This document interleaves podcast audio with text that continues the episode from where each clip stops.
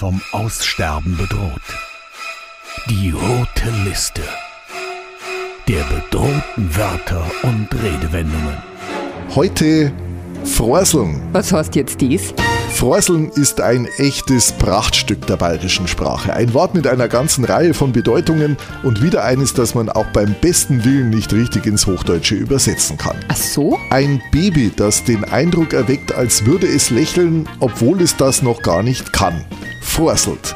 Eltern wissen, wovon ich spreche. Ah, da schau her. Frorseln bedeutet aber nicht nur Positives, Unsinn oder Schmarrnreden, im Fieber Wirrreden oder Fantasieren. Auch das kann Frorseln bedeuten. Frorseln kommt vom Alt- und Mittelhochdeutschen Freisa, was so viel wie Gefahr oder Schrecken bedeutet. Wieder was gelernt. Freis oder Frors beschrieb früher außerdem verschiedene Krankheiten, Zuckungen, Epilepsie oder Tobsucht.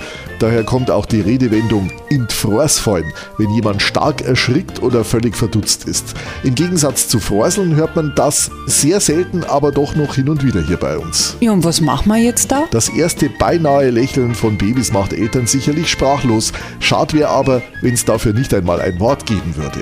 Merken wir uns das, dass es gibt.